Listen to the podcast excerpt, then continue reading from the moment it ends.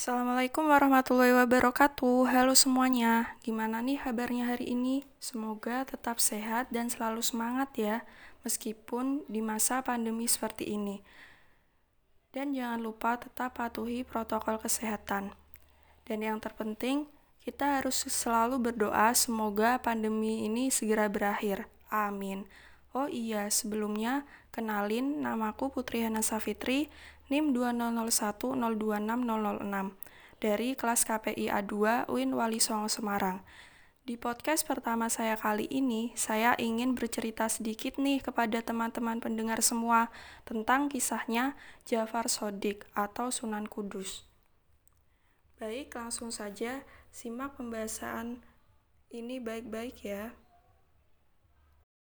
Sunan Kudus dengan nama asli Sayyid Jafar Sodik Asmat Khan ini lahir di salah satu kota santri daerah Jawa Tengah. Beliau adalah seorang anak dari Sunan Ngudung atau Raden Usman Haji, yakni Panglima Perang Kesultanan Demak. Perjalanan ayah Sunan Kudus sangat erat kaitannya dengan Sunan Ampel yang pada saat itu mengajarkan ilmu agama kepada Sunan Kudus. Istri beliau adalah adik dari Maulana Mahdum Ibrahim atau Sunan Bonang yang sama-sama berguru ke Sunan Ampel. Dan beliau menikah dengan anak Sunan Ampel, yaitu Siti Syarifah atau Nyai Ageng Maloka. Guru lainnya yakni Kiai Telingsing, yakni ulama yang berasal dari Cina untuk menyebarkan Islam bersama Cheng Ho. Jafar Sodik memiliki kecerdasan luar biasa, sehingga menduduki posisi bagus di Kesultanan Demak, antara lain yakni penasihat khalifah, odi, panglima perang, mufti, dan imam besar.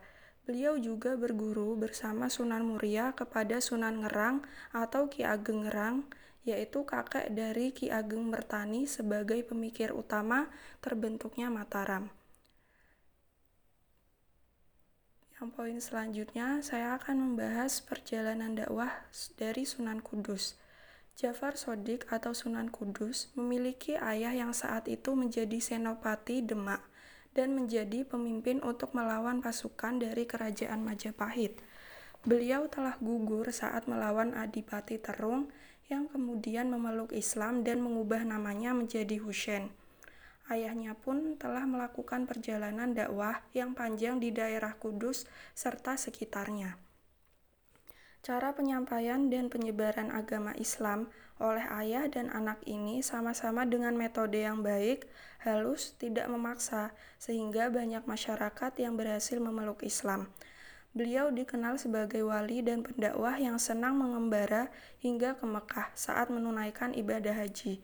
Perjalanan dakwah beliau tergolong sebagai usaha yang cukup keras dan sangat amat sulit, karena mengingat kuatnya keyakinan masyarakat Jawa terhadap ajaran Hindu-Buddha pada zaman dahulu.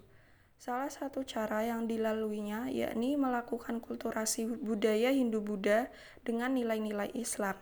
Sejarah ini perlu diketahui oleh masyarakat luas karena dakwah yang dilakukan beliau merupakan awal mula dari pembentukan toleransi Islam di, Nusa, dan, di Nusantara, khususnya tanah Jawa.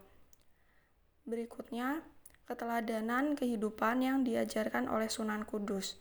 Perjalanan dakwah Jafar Sodik pada waktu itu tergolong amat susah karena berhadapan secara langsung dengan kuatnya ajaran Hindu-Buddha yang dianut oleh masyarakat Nusantara. Meskipun ajaran yang dianutnya semula adalah Syiah, beliau mampu memberikan syiar dengan metode yang baik melalui akulturasi budaya. Cara ini satu-satunya jalan agar masyarakat bisa memeluk agama Islam pada waktu itu. Beliau memberitahukan kepada mereka bahwa Islam memiliki sikap toleransi yang tinggi, termasuk pada penganut agama Hindu. Cara Sunan Kudus untuk meyakinkan dan mendekati masyarakat Hindu amatlah sulit.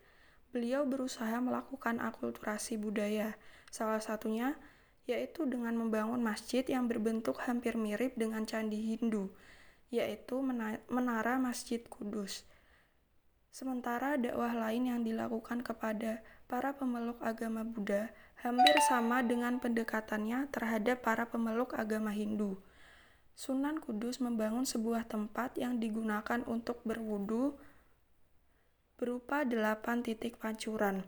Setiap sumber pancuran bahkan dipasang arca kebo gumarang yang sangat dihormati dalam agama Buddha. Para pemeluknya pun merasa penasaran dan mulai memasuki area masjid. Secara perlahan tapi pasti, mereka mulai terpengaruh tentang ajaran yang dibawa oleh Sunan Kudus, hingga akhirnya mereka memeluk agama Islam. Perjuangan beliau tidak berhenti sampai di situ saja. Beliau juga berusaha untuk mengubah kepercayaan saat melakukan ritual mitoni atau selamatan. Ritual tersebut pada dasarnya dilakukan sebagai wujud syukur kepada dewa-dewa yang berbentuk patung dan arca karena dikaruniai kelahiran seorang anak. Hal ini kemudian diluruskan oleh Sunan Kudus yaitu dengan cara mengubah ritual syukur hanya dilakukan untuk Allah.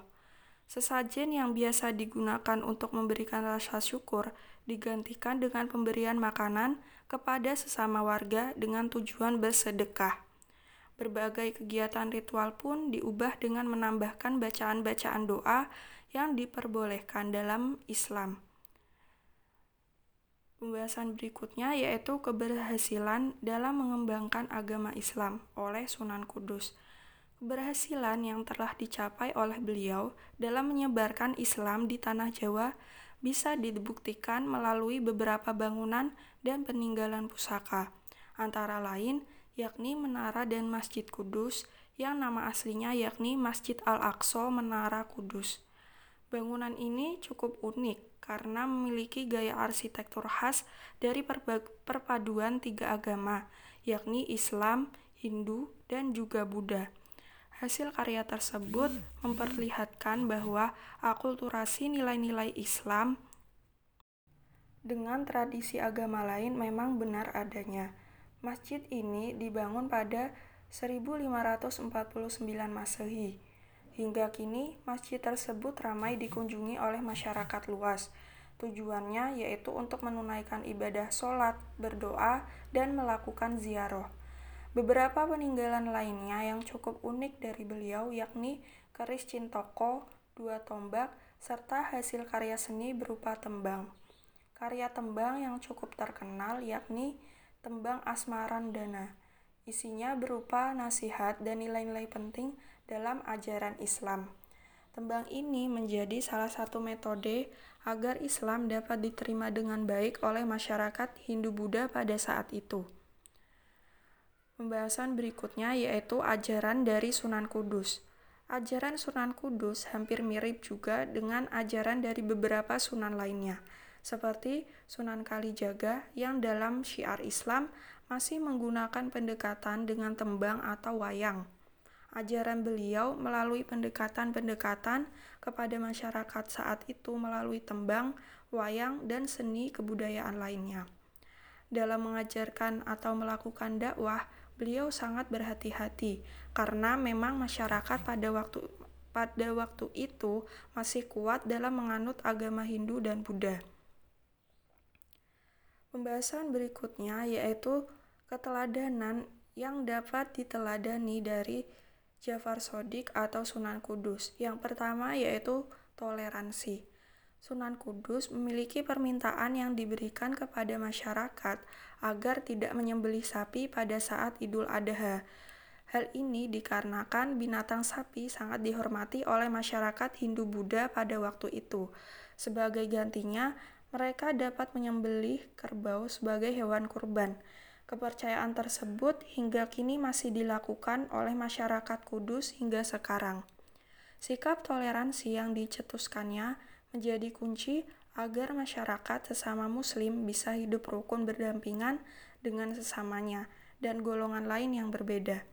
Sama seperti halnya kehidupan masyarakat yang terjadi di saat ini. Keteladanan yang kedua yaitu Gus Jigang. Sunan Kudus mengajarkan ajaran Gus Jigang yang mengajarkan bagaimana mengajarkan hidup di dunia dan di akhirat. Ajaran ini selalu disampaikan kepada semua santrinya di sekitar kota Kudus dan sekitarnya. Gujigang sendiri adalah kependekan dari bagus, ngaji, dan dagang. Gus berarti bagus akhlaknya, Ci yang berarti rajin mengaji, dan Gang yang berarti dagang. Maksud dari Sunan Kudus adalah selain mementingkan duniawi, harus diimbangi dengan kehidupan untuk akhirat, sebagaimana yang tersirat dalam ajaran Gus Jigang tersebut. Maka, tidak mengherankan jika kota Kudus adalah kota yang memiliki perkembangan ekonomi yang sangat pesat. Hingga saat ini, kota Kudus masih terkenal dengan kemajuan ekonominya sebagai kota kretek.